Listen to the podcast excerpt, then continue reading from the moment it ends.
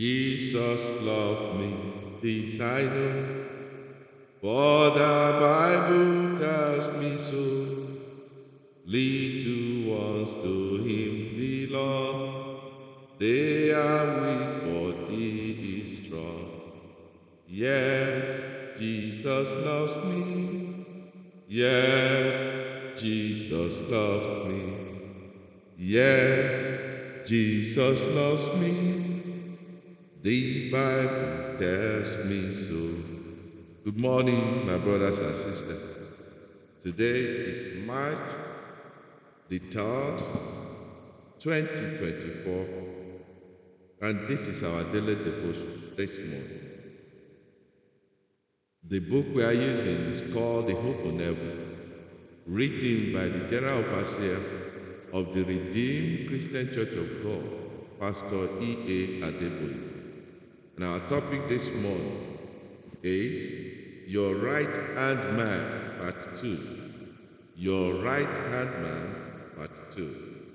A memory verse taken from 2 Kings chapter 3, verse 11. 2 Kings 3, verse 11.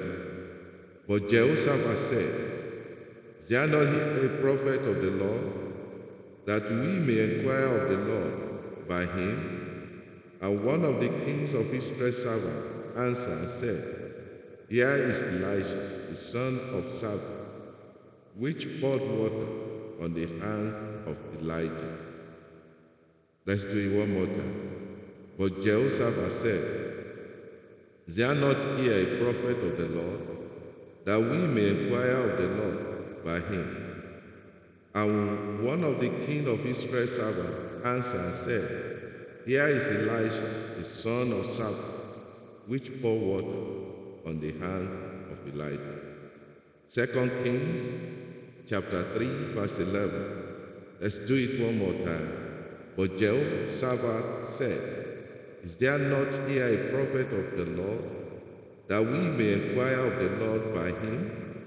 And one of the kings of Israel's servants answered and said, Here is Elisha, the son of Shaphat, which poured water on the hands of Elijah. A Bible reading this morning is taken from 2 Kings chapter 2, verse 4 to 12.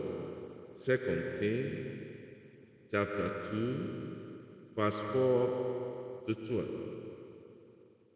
And I'll be reading the NLT version. Then Elijah said to Elisha, Stay here, for the Lord has told me to go to Jericho. But Elisha replied again, As surely as the Lord lives, and yourself live, I will never leave you. So they went on together to Jericho.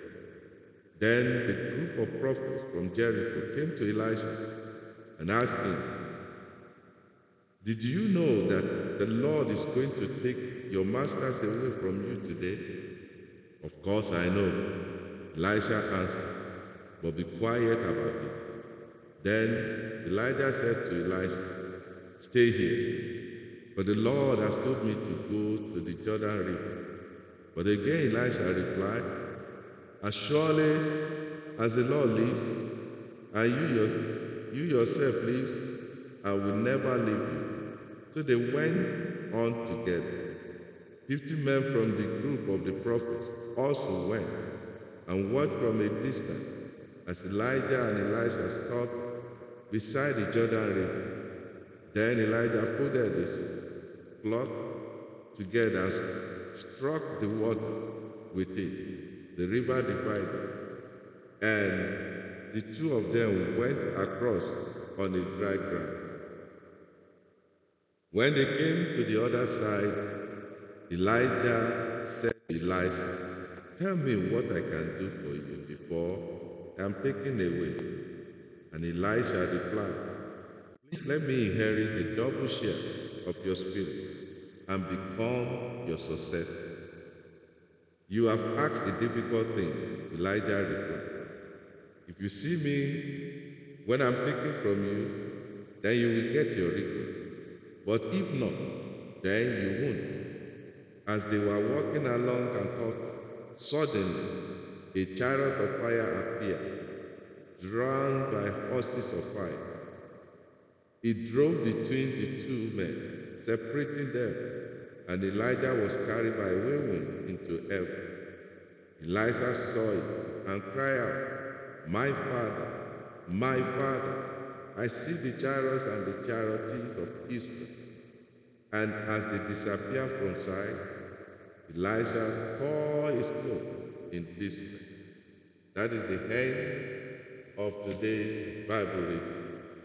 The topic once again is Your Right Hand Man, Part 2.